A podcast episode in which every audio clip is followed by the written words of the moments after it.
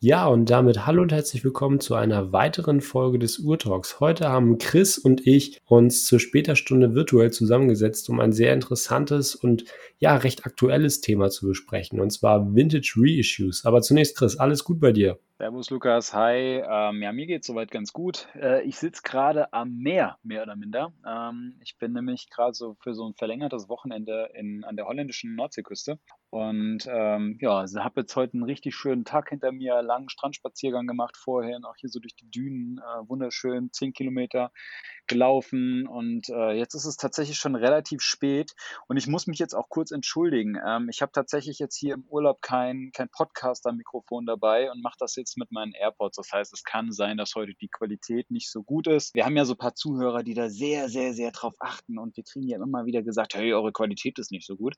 Ähm, sorry Jungs, ähm, wahrscheinlich ist heute mein Sound nicht so geil wenn es euch nervt, einfach, einfach wegskippen. Aber ihr würdet was verpassen, weil heute ist eine coole Folge. Und ich habe auf jeden Fall Bock und bin bereit. Und wie geht's dir, Lukas?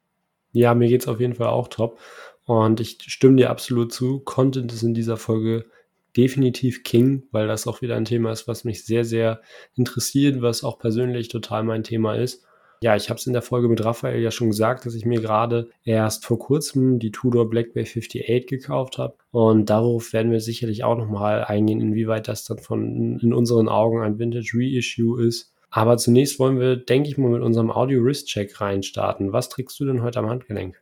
Genau, ich habe jetzt heute ähm, schon zwei Uhren am Handgelenk gehabt. Ich habe tatsächlich drei Uhren im Urlaub dabei. Äh, man braucht immer so ein bisschen Variation gedacht, drei Tage, drei Uhren, das ist eigentlich ganz gut, aber ich habe heute Zweige davon getragen und zwar hatte ich erstmal heute Morgen meine geliebte Moron Musi am Handgelenk. Über die habe ich ja schon ausreichend hier berichtet, ist auch definitiv kein Vintage Reissue, glaube ich. Ähm, und jetzt aktuell habe ich aber meine, meine Batman am Handgelenk. Also eigentlich heute meine beiden Lieblingsuhren, die ich so wirklich habe, ähm, am, am Handgelenk. Und ähm, ja, wie gesagt, das gerade ist die Batman. Ich glaube, auch zu der muss ich jetzt nicht viel sagen. Ähm, auch das wahrscheinlich kein richtiges Vintage-Reissue, aber auf jeden Fall ähm, ein Design, ähm, zumindest in abgewandelter Form, was es schon sehr, sehr lange gibt. Was hast du heute im Handgelenk? Ähm, man mag ja vielleicht meinen, dass zu dem Thema jetzt meine 58 sehr gut gepasst hätte. Ähm, die hatte ich heute tatsächlich auch für eine gewisse Zeit am Handgelenk. Ich habe heute auch gewechselt. Ähm, gestartet bin ich heute mit der SKX am NATO-Band weil ich eben wieder mit dem Fahrrad zur Schule gefahren bin. Die Story kennen ja sicherlich schon viele von euch. Heute Nachmittag hatte ich dann die 58 am Handgelenk und jetzt wieder die SKX. Witzige Geschichte dazu, kleine Anekdote. Viele kritisieren ja bei der neuen SAPD, also dem Nachfolger der SKX, die zu geringe Wasserdichtigkeit und dass mit der SKX ja ohnehin keiner tauchen gegangen wäre. Dem kann ich jetzt ab, absolut widersprechen. Ich hatte am Montag jetzt meinen ersten Tauchgang und da habe ich dann tatsächlich jetzt überlegt, dass es doch definitiv Zeit wird, dass die Lünette wieder auf die Uhr kommt. Also ich war ja schon bei Seiko, Uhrmacher im Urlaub, hatte ich ja erzählt.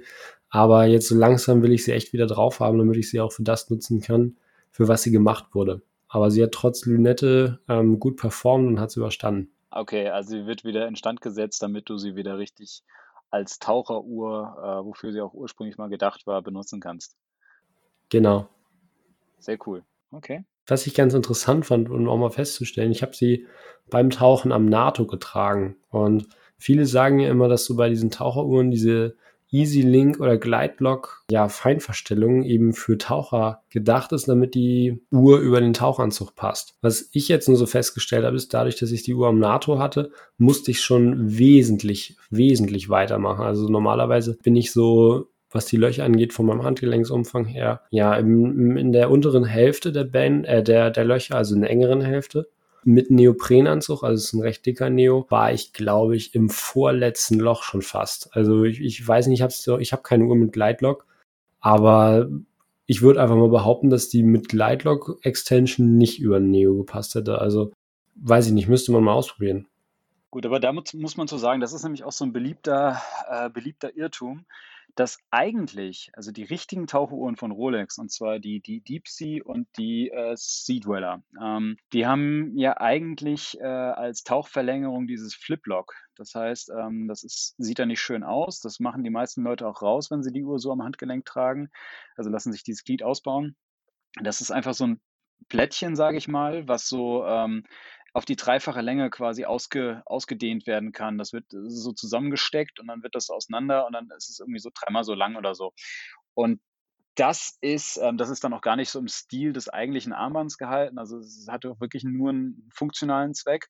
Und das ist eigentlich dafür halt gedacht äh, für die für die richtigen Taucher. Und alles andere, was dann mit mit EasyLink und und und Glidelock und sowas, ist an sich nicht nicht eine richtige Taucherverlängerung. Also das muss muss man mal klarstellen, weil das wird immer gerne miss, missverstanden, weil diese paar äh, Zentimeter, die du da rausholen kannst, das ist eigentlich eher nur nett, um das für deinen Arm passend einzustellen oder im Sommer, wenn der Arm vielleicht abends einen halben Zentimeter dicker ist als, als morgens oder sowas, äh, zu, da, dass dann die, die, dass die Uhr dann einfach wieder sitzt. Aber ähm, fürs richtige Tauchen gibt's dann so eine, so eine richtige Dive-Extension und das ist dann dieses Flip-Lock. Gut, dass du es sagst, war, war mir jetzt gar nicht so bewusst. Ähm, dann brauche ich wohl definitiv mal eine Deep Sea. So eine Deep das wäre das wäre auch mal ein schöner Kontrast, ja, zu deinen eher äh, kleineren Uhren, die du ja bevorzugst. Da wäre so ein 44 Millimeter Bomber mal richtig spannend.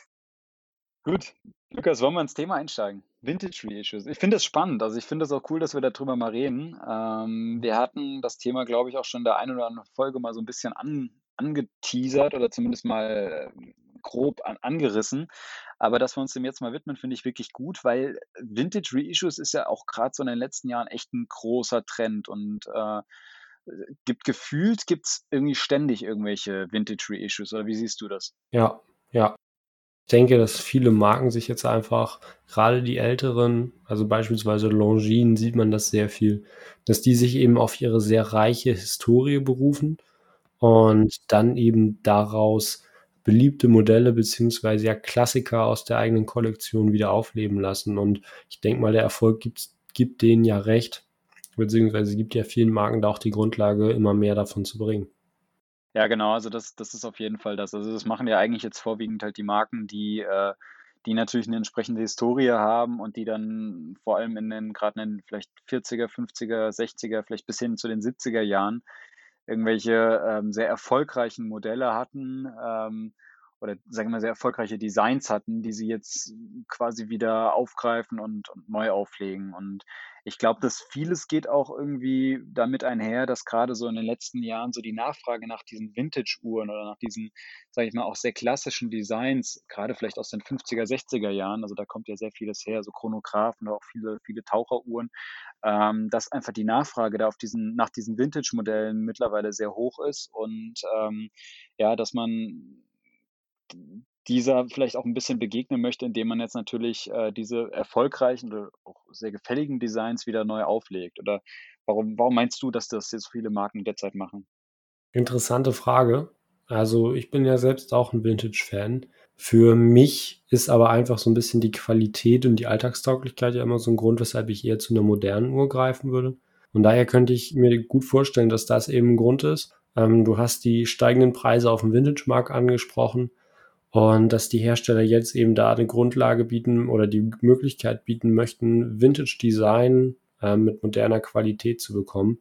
Und dass das ein guter Grund sein könnte, eben ja immer mehr und mehr Vintage-Reissues rauszubringen. Du würdest aber schon auch sagen, dass, ähm, dass so diese Nachfrage nach diesen klassischen Designs ähm, zunimmt oder in den letzten Jahren auch gestiegen ist. Also weil wenn ich mir jetzt mal so überlege, wenn ich mal schaue, was zum Beispiel ist natürlich jetzt eine lange Zeitspanne, was so in den 90er Jahren gemacht wurde oder was vielleicht in den 2000er Jahren gemacht wurde.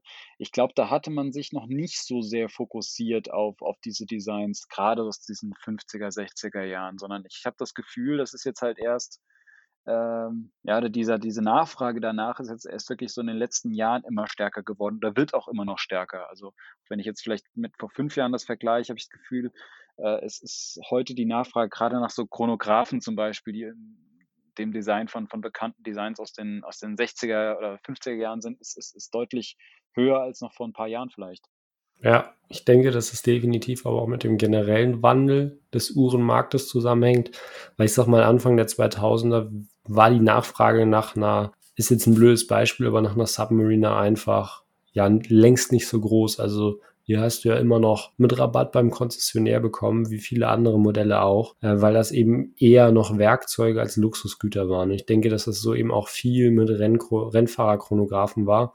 Ich denke, dass bis in die 90er und 2000er rein eben die ja, enormen Auswirkungen der Quarzkrise noch zu spüren waren und dass da einfach die Nachfrage nach einem mechanischen Racing-Chronographen sehr gering war, weil ich sag mal, äh, der Normalo, der sich eine Luxusuhr gekauft hat, der hat sich wahrscheinlich eher irgendwie was Schmuckigeres gekauft. Ähm, klassisches Design hast du angesprochen, also eher eine, eine, eine Dresswatch am Lederband. Und das hat sich ja generell auch gewandelt. Ich sag mal, heute ist es ja einfach so, dass sportliche Toolwatches fast schon sehr begehrt sind. Also prominentes Beispiel ist da eben auch Rolex. Und ähm, ja, was ich mir auch vorstellen könnte, wäre eben so ein bisschen, dass die Leute ähm, eben in der Uhr so eine gewisse Konstante sehen, beziehungsweise dass die eine Uhr etwas ist, ähm, was in unserer schnelllebigen Welt heutzutage einfach ja konstant bleibt, weil eine mechanische Uhr ohne Probleme eben auch einen selbst überdauern kann. Und dass man ja sich so ein bisschen zurücksehend in vergangene Zeiten, wo das eben noch nicht so ganz der Fall war. Also äh, ich denke, dass das auch eben ein Grund ist, beziehungsweise ja, weshalb ähm, Vintage-Uhren eben auch so einen Aufschwung erleben, dass eben die Leute ja sich so ein bisschen in diese Zeit zurückfühlen wollen, beziehungsweise äh, eben die Geschichte hinter der Uhr sehr schätzen und was die Uhr jetzt erlebt hat, unabhängig vom Modell. Und diese Transformation und dieser Wandel sowohl des Uhrenmarktes als auch der Gesellschaft wäre für mich jetzt auch noch so eine mögliche Möglichkeit, weshalb sich das so geändert haben könnte. Ja, ich glaube, es ist auf jeden Fall äh, interessant, wenn man sich das mal so vor Augen hält. Also wir hatten die, die große Quarzkrise so in den 70er, 80er Jahren. Dann in den 80er Jahren fing es dann so langsam wieder an, dass man auch äh, vereinzelt auf, auf automatische Uhren kam und da war es dann, waren dann natürlich große Marken wie jetzt zum Beispiel auch AP oder, oder Patek gleich dabei und haben das dann halt auf diesem Luxuslevel äh, positioniert. Bekannt natürlich Nautilus und, und Royal Oak zum Beispiel, die dann ähm, wieder bewusst halt äh, sich als, als Luxusuhren äh, da positioniert hatten. Und da hatte man dann sehr stark gerade in diesen Zeiten immer diese integrierten Armbänder gehabt. In den 90er Jahren, glaube ich, hat, wie du es schon sagst, hat man sicherlich auch noch Auswirkungen dieser Quarzkrise gemerkt. Und seitdem wurden nach und nach Uhren immer mehr so als, als Luxusgüter natürlich positioniert. Ganz klar, weil man die automatische Uhr so in der Form eigentlich auch nicht mehr brauchte. Ähm, weil wenn es um Genauigkeit ging, äh, konnte man natürlich auch eine Quarzuhr einfach nehmen, die deutlich günstiger war. Ich meine, du hast ja mit dem Raff auch mal eine Folge dazu schon mal gemacht. Ähm, und äh, wenn ich jetzt zum Beispiel überlege, so in den 2000er Jahren, da waren halt viele Designs äh, sehr laut, sehr groß. Da ging man plötzlich in so, auf so sehr große Uhren. Also es waren ähm, aus meiner Sicht teilweise auch recht hässliche Designs, die man äh, auch da gesehen hat. Also es ist aus, so, so, aus heutiger Sicht oftmals gar nicht so die schönste äh, Zeit gewesen für, für Uhren, also für, für neue Uhren. Und ich habe also schon das Gefühl, dass jetzt gerade so in, innerhalb der letzten zehn Jahre, würde ich jetzt einfach mal sagen, hat sich da wieder ein Wandel vollzogen. Also A sind natürlich ist die Uhrennachfrage zunehmend steigend. Also kannst irgendwie von Jahr zu Jahr merkst du fast schon, dass es, dass der Hype für um Uhren größer ist als noch vor einem Jahr. Und ähm, ich glaube halt, der Trend geht halt auch immer mehr einfach wieder dahin, dass man sich nach äh, eben nach diesen alten, sehr klassischen Designs, ist klassisch gar nicht im Sinne von Dresswatch, sondern klassisch von, ähm, von einer klassischen Formensprache, Designsprache halt, ähm, äh, dass man sich wieder an sowas halt mehr orientiert und ähm, Uhren werden ja zum Teil auch wieder kleiner, also auch da ist ja wieder eine deutliche Tendenz zu merken, also auch gerade auch Männer zum Beispiel tragen mittlerweile auch gerne Uhren unter 40 Millimeter, ja, was glaube ich noch vor zehn Jahren nahezu unvorstellbar war. Ähm, also ich glaube, da, da merkt man auch wieder so Tendenzen, wo es einfach sehr stark wieder so, so eine Abkehr gibt von, von, von einer Richtung, die man zwischenzeitlich eingeschlagen ist. Und ich glaube, in diesem Zuge kommt es jetzt einfach, dass man sich sehr stark wieder eben an, an so Modellen orientiert aus, ja, aus einer vermeintlich vielleicht auch goldenen Ära, ne? als es irgendwie so diese Nachkriegszeit, irgendwie alles war so, so, so im Aufbau, irgendwie in 50er, 60er Jahre, man hat viel gemacht, irgendwie auch, auch Mondlandung. Ich meine, Speedmaster ist natürlich auch ein ganz berühmtes Modell, auch ein sehr klassisches Design, was es so einfach kontinuierlich seit Jahren gibt und die Uhr ist heißer als je zuvor gefühlt. Also ich glaube, diese, dieser, dieser Wunsch nach diesen Designs, die es schon lange gibt, die sehr bewährt sind, die sehr etabliert sind und die mittlerweile, glaube ich, auch sehr gefällig sind, dadurch, dass man sie schon so lange kennt. Ähm, ich glaube, der, der, der, der Wunsch ist mittlerweile sehr groß und ja, am Vintage-Markt merkst du es, dass halt gerade zum Beispiel Chronographen, ja, also mittlerweile ist es gefühlt jeder, jeder Chronograph von irgendeiner Schweizer Uhrenmarke äh, aus den 50er Jahren äh, oder aus den 60er Jahren hat eine extrem hohe Nachfrage und die Preise gehen immer mehr durch die Decke. Also es ist echt Wahnsinn. Aber was ist denn einfach mal so als Definition, was ist für dich denn jetzt so ein Vintage Reissue? Wir hatten das ja vor der Folge schon mal kurz besprochen. Ist eine Uhr mit Vintage-Anleihen, wie es jetzt beispielsweise die Black Bay 58 ist, ist das für dich ein Vintage Reissue oder ist das nur eine Vintage-inspirierte Uhr? Also, ich glaube, die, die Übergänge sind ja natürlich auch fließend, aber ich würde mal so sagen, es gibt aus meiner Sicht gibt so Geschichten, die sind nahezu so ein, so ein 1 zu 1 Reissue. Das ist dann quasi, ich habe das alte Modell und ich lege das nahezu eins zu eins neu auf. Also ich denke da ganz konkret zum Beispiel an den ähm, diese Navi-Timer 1959 Re-Edition.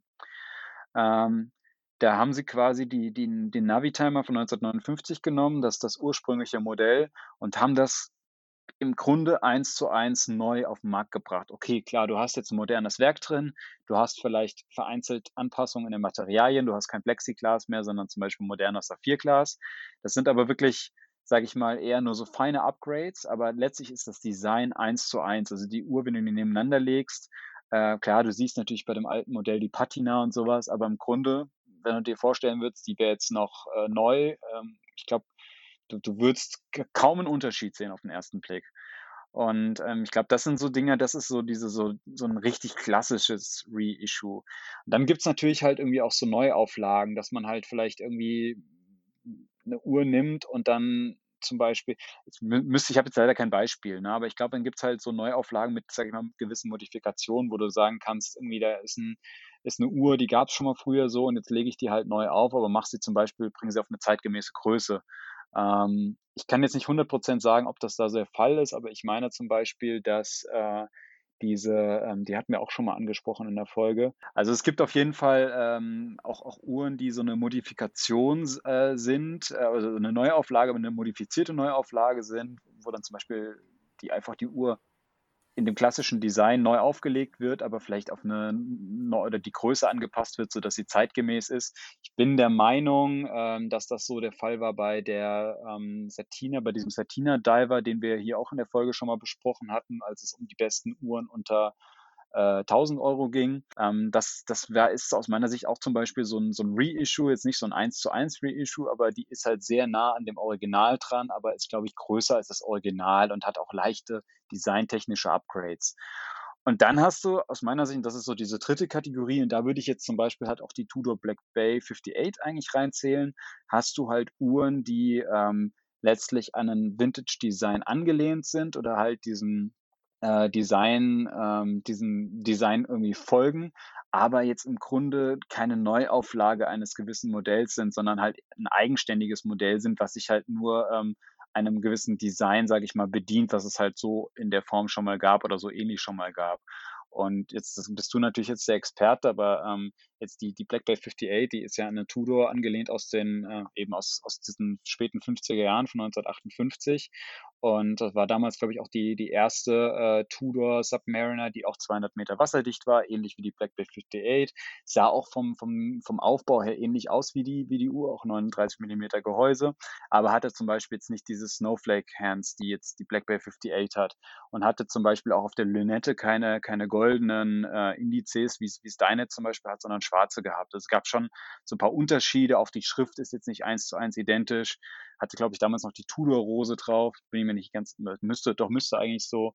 Deine hat das eine moderne Tudor-Zeichen. Also es ist ein Design, was halt aufgegriffen wird, aber es ist trotzdem ist die Black Bay 58 aus meiner Sicht ein komplett eigenständiges Modell, was jetzt nicht versucht, eine Neuauflage dieser alten Tudor zu sein, äh, dieser alten Tudor Submariner zu sein. So zumindest würde ich das jetzt sehen.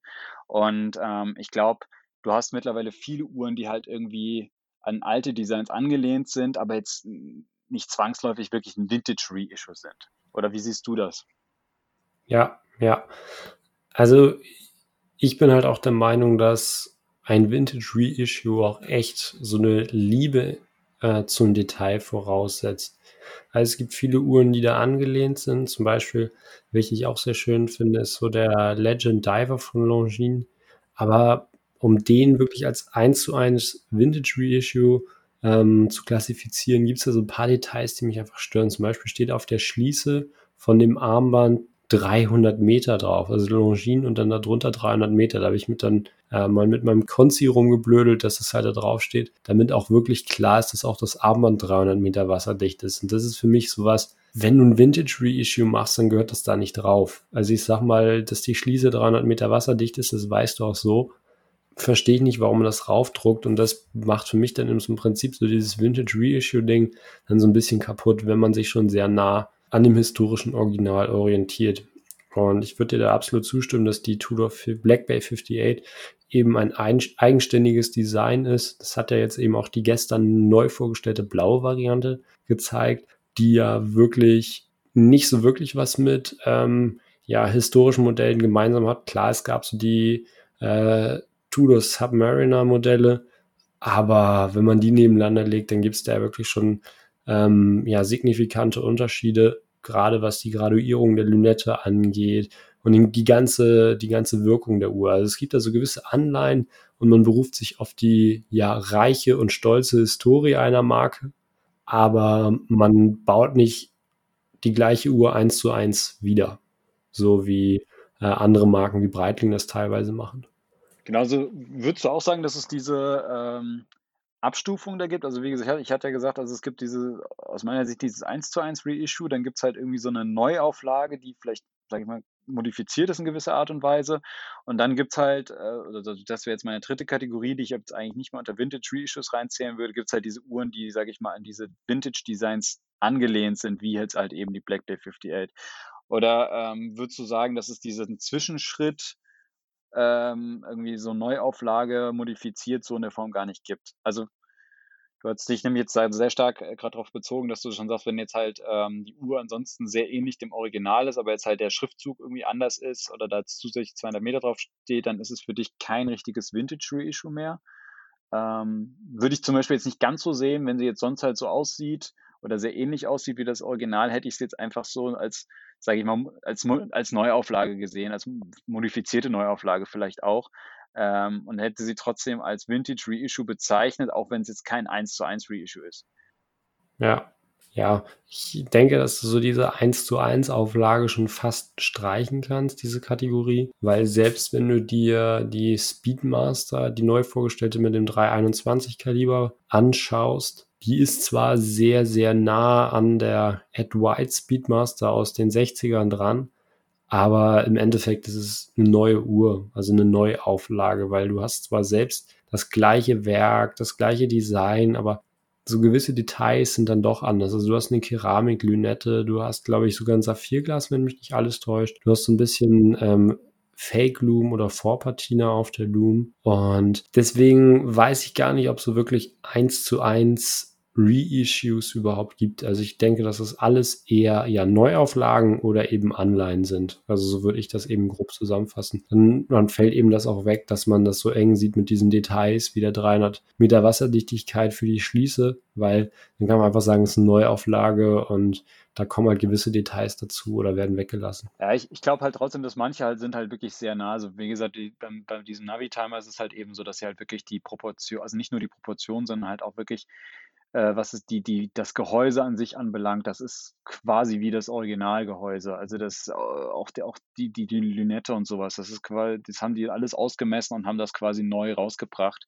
Während halt, äh, man hätte jetzt einfach auch quasi eine, eine machen, eine Lünette zum Beispiel machen können, die so ähnlich ist, wie, wie die damals war. Aber gut, das sind wahrscheinlich Feinheiten und klar, natürlich ist keine Uhr eins zu eins ganz genauso identisch wie das Original, allein weil halt schon im Zweifel vielleicht das Werk nicht mehr das gleiche ist oder halt dann Saphirglas anstelle von, äh, von Plexiglas oder sowas verwendet wird. Ähm, also wahrscheinlich hast du immer irgendwas, was leicht modifiziert ist. Das, da bin ich bei dir. Äh, sag mal, so, so Sonderding, weil du es eben jetzt auch schon angesprochen hattest, wie würdest du denn als allgemein die Speedmaster bewerten? Ist das für dich ein Vintage Reissue? Und ich rede jetzt nicht von der von der Edge White, also die hätte ich jetzt darunter gezählt, aber was ist denn zum Beispiel mit der Moonwatch jetzt? Die ist ja im Grunde so, auch, auch mit zum Beispiel jetzt mit Plexiglas und so oder mit, mit Hesserlit-Glas, schon seit sehr, sehr langer Zeit so gibt nahezu unverändert. Also ich würde es dann eben noch ausweiten auf viele Rolex-Modelle und das würde ich eben nicht als Reissue oder Neuauflage sehen, sondern einfach dem Ganzen so eine ähm, sehr starke Designkontinuität unterschreiben. Also ich sag mal, Submariner, Speedmaster, die sind ja durchgängig in der Produktion und da gab es ja nie irgendwie einen Aussetzer oder sowas und die wurde kontinuierlich weiterentwickelt, weil wenn man sich die Uhren mal genau anguckt, gibt es jetzt bei der aktuellen Speedmaster auch leichte Änderungen. Also ich meine, dass die, ähm, ja, die Lachs etwas verändert sind, wie sie gedreht wurden, beziehungsweise die ersten Speedmaster hatten ja noch gerade Anstöße. Und dann hat sich ja auch das Stahlband verändert mhm. und auch der Gehäuseboden und so weiter. Es gibt ja immer so kleine Details, die sich geändert haben auch das Werk über die Zeit, also anfangs ja eben 321, dann 861 und jetzt ist ja, glaube ich, 1861 äh, oder 1863, äh, je nach Variante. Also starke Designkontinuität, aber kein Reissue, weil ich denke, Reissue sagt ja auch so ein bisschen der Name schon, dass es irgendwann neu aufgelegt wird und dazu müsste sie irgendwann ja mal aus der Produktion genommen worden sein. Genau, also das ist auch noch ein wichtiger Punkt, also da, den du jetzt hier ansprichst, dass wir eigentlich festhalten können, ein Reissue ist halt wirklich etwas, was, hm, sagen wir, neu aufgelegt wird, an ein originales Design oder ein ursprüngliches Design angelehnt oder sehr nah an diesem Design dran ist. Aber es ist halt eben etwas, was, ähm, was nur dann zutage tritt, wenn halt die Uhr eine Zeit lang auch mal nicht mehr in Produktion war. Also ähm, ein heutiger, auch jetzt, jetzt mal abseits von Uhren, ein heutiger Porsche 911 ist, ist kein Vintage Reissue von einem ursprünglichen, von dem ersten 911er, den es gab, sondern äh, wenn etwas irgendwie so kontinuierlich als Design immer fortgeführt wird oder leicht weiterentwickelt wird, dann ist es eigentlich in der Form kein Reissue mehr, weil es das immer so gab.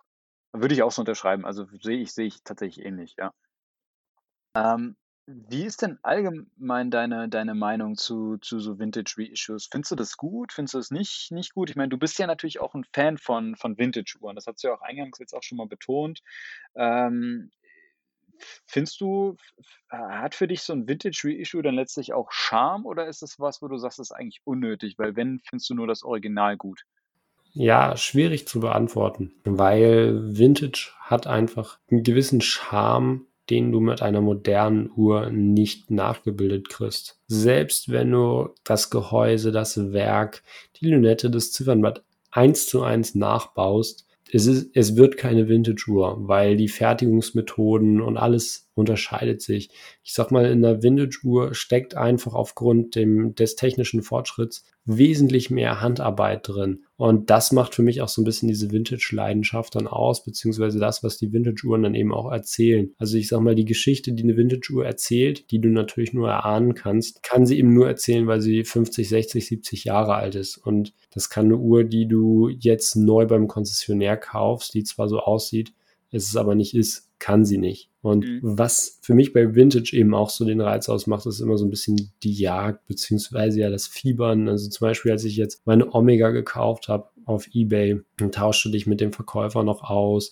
Dann fieberst du auf den Moment hin, wo das Paket ankommt, ob sie auch wirklich so ist wie beschrieben. Ähm, in meinem Fall liegt sie dann jetzt noch beim Uhrmacher. Dann tauschst du dich mit dem Uhrmacher aus. Dann guckst du, was der sagt dann lässt du sie jetzt in meinem Fall eben noch reparieren. Da hoffst du auch, dass alles gut geht. Also du hast so gewisse ja, Sorgen, Ängste will ich es jetzt nicht nennen, aber so gewisse Bedenken, beziehungsweise ja gewisse Dinge, die den Kauf dann eben auch spannend machen. So die Suche nach der Uhr, dann eben auch das Checken, ist alles in Ordnung, also ist die Krone original, ist das Glas noch original.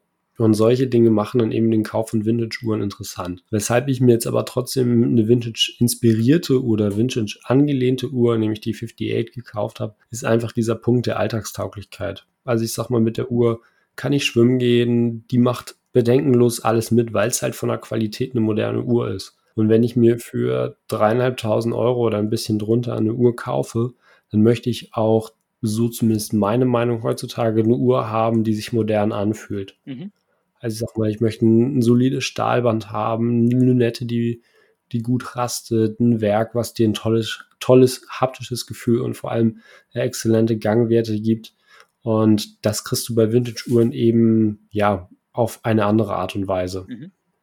Okay, das heißt also für dich Vintage Reissues schon interessant, äh, obwohl du eigentlich halt eher der Fan von, von richtigen Vintage bist. Ja, es kommt aber auch immer auf die Uhr drauf an. Also zum Beispiel fand ich das bei der Ed White Speedmaster so ganz interessant. Das hatte ein Vintage-Händler aus den Niederlanden gepostet. Irgendwie so nach dem Motto, warum soll ich mir die Ed White, also die, die Neuauflage kaufen, wenn ich fürs gleiche Geld eine Originale aus den 60ern kaufen kann? Mhm. Weil ähm, die ja doch recht ähnlich bepreist sind. Also ich glaube, die Ed White liegt jetzt auch bei 13.000, 14.000 Euro, also die Vintage. Mhm und die Neuauflage in einem ähnlichen Preissegment. Mhm. Und da hast du dann eben auch nicht dieses Argument der Alltagstauglichkeit, weil ähm, ist das gleiche Werk drin. Das dürfte jetzt, das moderne dürfte nicht wesentlich robuster sein. Natürlich, weil es jetzt modern gefertigt wurde und neu ist, ähm, ist es nochmal was anderes. Aber auch was Wasserdichtigkeit angeht, ähm, ist die moderne auch nur bis 5 Bar, also mehr oder weniger Spritzwasser geschützt. Und bei dem Punkt wäre ich dann ganz klar bei der Vintage-Variante, weil das ist dann eben die Uhr, die die Geschichte erzählt. Das ist die Uhr, die vor der Mondlandung gebaut wurde, beziehungsweise mit der ja eben der Astronaut Ed White das erste Mal ähm, ja eben ein, einen Weltraumspaziergang unternommen hat. Und da wäre ich ganz klar beim, bei der Original-Vintage-Variante. Okay. Das ist interessant, weil ich würde tatsächlich eher die, die neuere wählen. Ich bin ich bin ja jetzt nicht so der Riesen-Vintage-Typ. Also, ich ich ich muss sagen, ich finde ich finde viele Vintage-Uhren super schön. Ja, also, ich muss es auch sagen, auch wenn ich gerade so diese alten Chronographen oder auch so so 'ne alte Speedmaster, ja, so aus den aus den 60er Jahren, die finde ich finde ich super schön, super ansprechend und das ist auch was, was ich mir auch gut vorstellen könnte. Aber halt irgendwie so Vintage hat für mich immer so ja, so diese diesen Makel, einfach nicht robust zu sein und, ähm ja, wer weiß, wenn ich zum Beispiel so 'ne Ed White kaufe, ja, dann im Zweifel muss ich das Werk erst mal überholen lassen. Ähm, ich glaube, so 'ne so 'ne richtige Vintage-Uhr kriegst du eh nie wasserdicht. Also, auch auch 5 Bar sind da wahrscheinlich e tendenziell eher noch weniger. Also, weiß ich nicht. Da also, da bin ich irgendwie da bin ich sehr, sehr vorsichtig. Ähm, und mir ist dann meist eher so 'ne moderne Uhr lieber, weil sie für mich einfach was was Robusteres hat und, ähm ja, ich ich ich mag's zum Beispiel halt auch, wenn äh, ich bin nicht so der Fan von von diesen sehr runtergerockten Vintage-Uhren. Also, ich ich gucke zum Beispiel aktuell immer mal ganz gerne auch so nach äh, nach den alten Heuer-Chronographen. Ähm, da gibt's sehr, sehr schöne Modelle. Und wenn du dann schaust, dann hast du da irgendwie welche, da sind die Gehäuse, die haben halt Kratzer, die haben halt Macken und und Ecken und Kanten. Und das kann natürlich dem oder sind sehr sind zum Beispiel auch rund poliert zum Teil auch, ne? Also, das kann natürlich dem dem einen oder anderen gefallen, weil er sagt, die Uhr hat Geschichte. Und mich würde es aber zum Teil auch sehr stören. Und da muss ich sagen, da finde ich irgendwie so 'ne neue Uhr ist für mich dann immer irgendwie noch mal interessanter. Und, äh, deshalb muss ich in Summe sagen, dass ich zum Beispiel auch 'n sehr großer Freund von diesen Vintage-Reissues bin. Ich finde das ich finde das durchaus durchaus ansprechend, weil's grade für mich als Liebhaber von modernen Uhren, der sich lieber 'ne 'ne Uhr aus den letzten 5, vielleicht 10 Jahren kauft, als eine von vor 50 Jahren, ähm, bringt das eigentlich das Beste von verschiedenen Welten zusammen. Ich kriege 'n Design, was ich was ich ansprechend finde, was ich schön finde, was halt eben auch, sage ich mal, an so 'n sehr so 'n so 'n klassisches Design aus den vielleicht 50er, 60er Jahren angelehnt ist oder dem dem demnach inspiriert ist. Und trotzdem habe ich aber 'ne moderne Uhr mit modernen Fähigkeiten, vielleicht 'n neueres Uhrwerk drin, ähm, habe jetzt erst mal vielleicht auch 'ne gewisse, äh, Wa Wartungsfreiheit, ja. Ich muss mich jetzt die nächsten 5, 6 Jahre vielleicht auch gar nicht drum kümmern, ja. Die läuft einfach, das weiß ich. Die macht auch vieles mit. Ich muss mich da muss mir da noch keine Gedanken machen, ob die wasserdicht ist oder nicht. Also, da bin ich eher ähm, bin ich oder häufig eher so der Freund von von den, äh, Vintage-Reissues und finde die oftmals ansprechender und vor allem dann auch, wenn, äh, die Uhren wirklich etwas geupdatet werden und dann zum Beispiel 'ne Keramiklünette verbaut wird anstelle von 'ner Aluminiumlünette. Ich weiß, du bist zum Beispiel 'n Fan von Aluminiumlünetten, aber, äh, wenn ich jetzt an diese, ähm, Ed White oder so was denke, die jetzt neu aufgelegt wurde, ich glaube, die hat ja auch 'ne Keramiklünette jetzt drin, äh, die die neue. Und, äh, und Saphirglas zum Beispiel, ne? Das das ist mir dann schon lieber als jetzt irgendwie so 'n Aluminium-Inlay und und und Plexiglas. Also, mir persönlich, ja, weil ich einfach 'n Freund von moderneren Materialien bin. Und deshalb finde ich persönlich so so Vintage-Reissues eigentlich immer immer 'ne ganz nette Sache und finde das immer sehr spannend. Ähm, muss aber auch sagen, und das ist jetzt so 'n bisschen mein Kritikpunkt an dieser ganzen Geschichte, dass ich's zum Teil auch 'n bisschen langweilig finde, wenn jetzt halt jede Uhrenmarke irgendwie, äh, zig Designs aus der aus der alten Box wieder rauskramt, aus ihrem alten Fotoalbum wieder hochholt und, äh, jetzt irgendwie wieder auf 'n Markt wirft. Und äh, ich habe das Gefühl, dass mittlerweile reiten einfach zu viele diese Welle, genauso wie es im Moment einfach dieser Trend auch mit, mit integrierten Armbändern oder Designs mit integrierten Armbändern. Jetzt kramt halt jede Uhrenmarke irgendwie in ihrer in ihrer Trickkiste und wälzt äh, alte, alte Designstudien, die sie mal in den 80er Jahren entwickelt haben und guckt, gab es da nicht mal was, was irgendwie jetzt äh, ähnlich wie eine, wie eine Royal Oak oder Nautilus aussieht und was wir jetzt da wieder neu auflegen können. Das langweilt mich langsam auch, auch ein bisschen. Und, und sowas finde ich dann halt auch irgendwie bis zum gewissen Grad immer gut.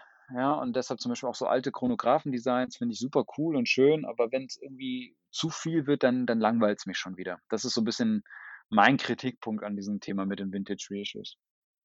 Ja, stimme ich dir zu. Also eine Marke muss da definitiv die Gratwanderung gehen, beziehungsweise den heiligen Grad finden zwischen ja, modernen Uhren und Innovationen im Portfolio und Vintage Reissues. Also es bringt nichts in meinen Augen, mit einem Vintage Reissue nach dem anderen um sich zu werfen, sondern das muss halt einfach ausgewogen sein.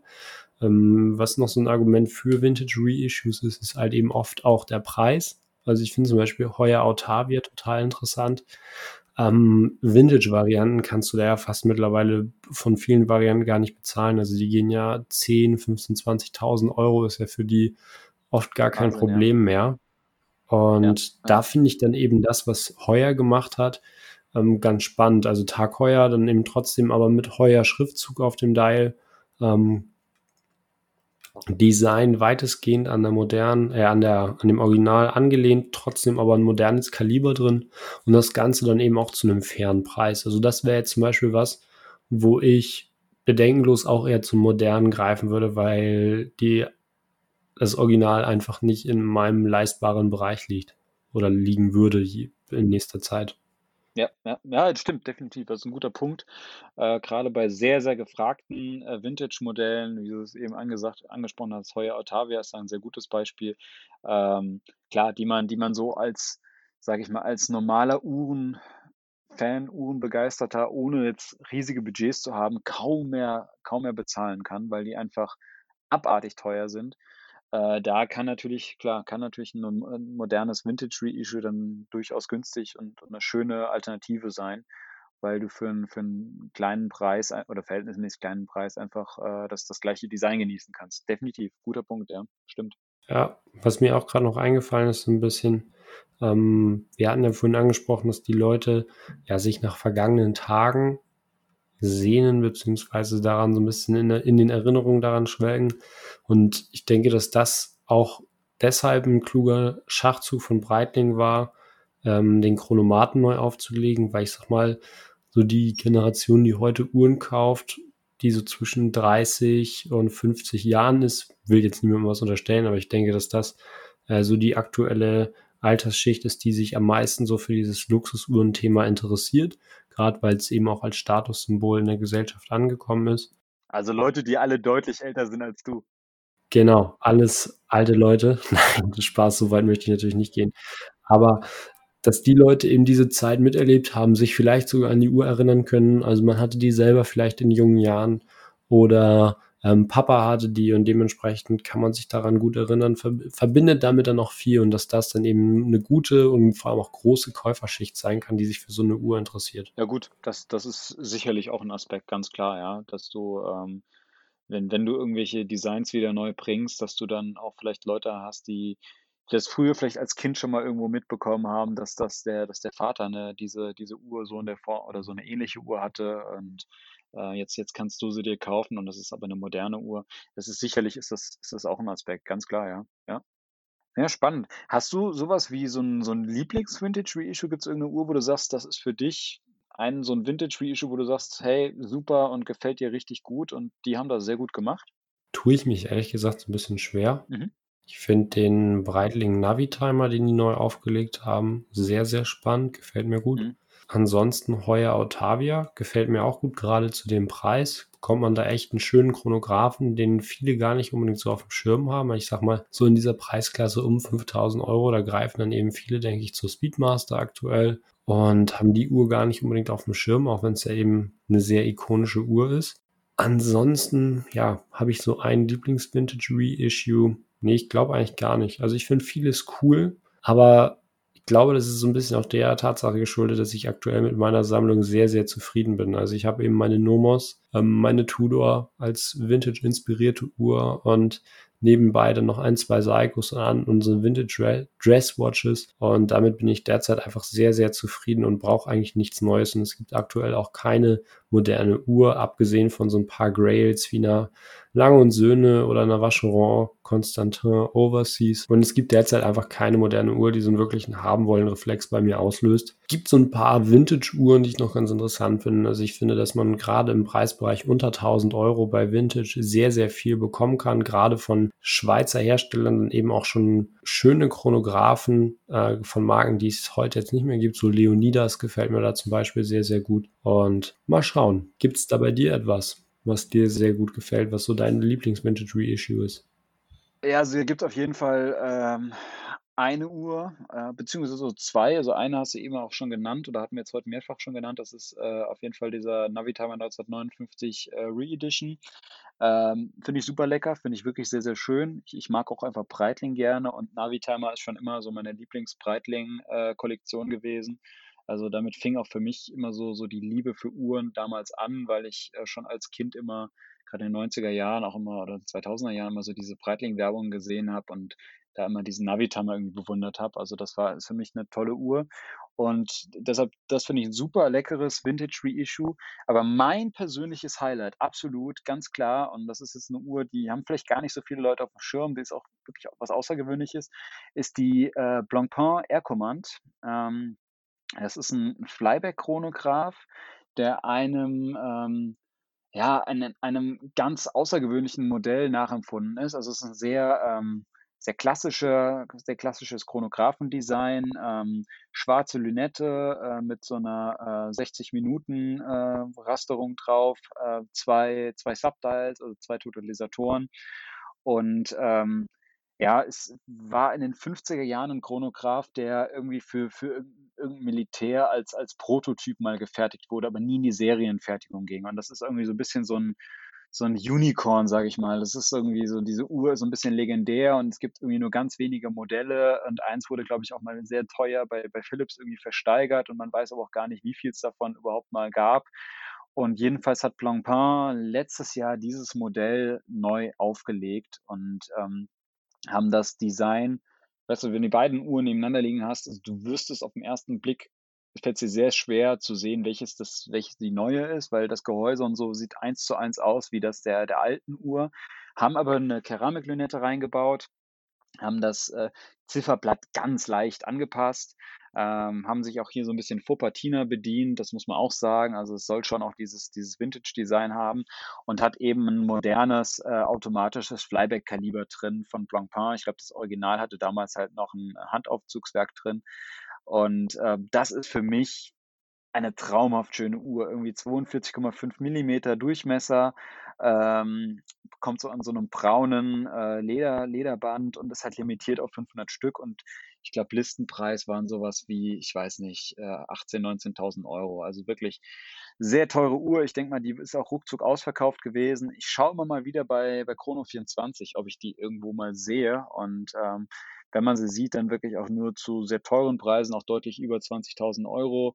Äh, ich hatte immer so ein bisschen die Hoffnung, naja, Blancpain ist nicht so wertstabil und ich hatte immer gedacht, naja, wenn die mal, sage ich mal, vielleicht bei so 12 irgendwann mal zu haben ist, dann schlage ich da direkt zu. Aber ich glaube, keine Chance. Dadurch, dass die limitiert ist und wirklich ein super stimmiges Design hat, ähm, wird das schwer, die zu bekommen. Aber die finde ich richtig lecker und ist für mich tatsächlich eine absolute Traumuhr und wirklich eine der Uhren, wo ich sage, da da könnte ich sofort schwach werden. Wenn wenn mir die jemand anbietet und mir da 'n guten Kurs macht, dann puh, dann muss ich gucken, wie wie wie wie sehr ich mein mein, äh, mein Bankaccount also mein äh, mein Konto überziehen kann. Hatte ich tatsächlich gar nicht auf dem Schirm. Muss ich mir definitiv mal angucken. Vielleicht kannst du mir ja gleich mal ein Foto drüber schicken, aber so was du erzählt hast, hört sich das definitiv nach einer stimmigen Uhr an. Ich denke, dass das eben ein schöner Schluss für diese Folge ist. Mir hat das sehr viel Spaß gemacht, mit dir über dieses Thema zu sprechen, weil das eben auch was ist, was mir am Herzen liegt, beziehungsweise was ich sehr interessant finde. Ich denke, dass sich zusammenfassend sagen lässt, dass man bei vielen Uhren gucken muss, ähm, inwieweit man dann nicht vielleicht doch eher zu dem Vintage-Original greifen kann, aber dass das immer auch so ein bisschen davon abhängt, was man überhaupt sucht. Sucht man eine moderne Uhr mit Anleihen oder sucht man wirklich eine Vintage-Uhr? Weil eine Vintage-Uhr ist eben keine moderne Uhr und das muss einem eben bewusst sein, dass man eben ähm, im Prinzip unterschiedliche Uhren kauft. Also einmal eben ja eine moderne Uhr ähm, mit Vintage-Design und einmal eben eine Vintage-Uhr mit Vintage-Design und Vintage-Verarbeitung eben auch und dass das eben ja einem bewusst sein muss. Ist ein schönes Schlusswort, gebe ich dir vollkommen recht. Ähm, ich finde es auch ein sehr spannendes Thema und äh, was mich natürlich jetzt auch sehr interessieren würde, Frage geht jetzt an euch, an, an die Zuhörer da draußen. Wie findet ihr denn Vintage Reissues? Findet ihr, das ist ein ein gutes Ding? Ähm, seid, seid, ihr dem äh, positiv eingestellt oder seht ihr das auch eher kritisch? Wenn ja, warum? Lasst es uns gerne mal wissen. Äh, schreibt uns äh, das am besten mal irgendwie vielleicht auf Instagram, ähm, entweder dem Lukas wristwatches-de oder mir äh, at Mr. Nicewatch. Äh, genauso natürlich auch dem, dem Urtalk-Account könnt ihr euch auch natürlich da auch gerne melden. Und ähm, ja, würde mich auf jeden Fall da auf ein paar Kommentare beziehungsweise ein paar Meinungen von euch auch, äh, auch, auch freuen. Finde das ein sehr, sehr spannendes Ding. Und ja, mir hat es auch Spaß gemacht, Lukas. Ich sage danke dir. Ich habe jetzt auch an der Stelle gar nicht mehr viel dem Thema noch hinzuzufügen. Ähm, ich ich wünsche dir was und äh, sag von, von meiner Seite aus Ciao. Vielen Dank fürs Zuhören. Bis zum nächsten Mal.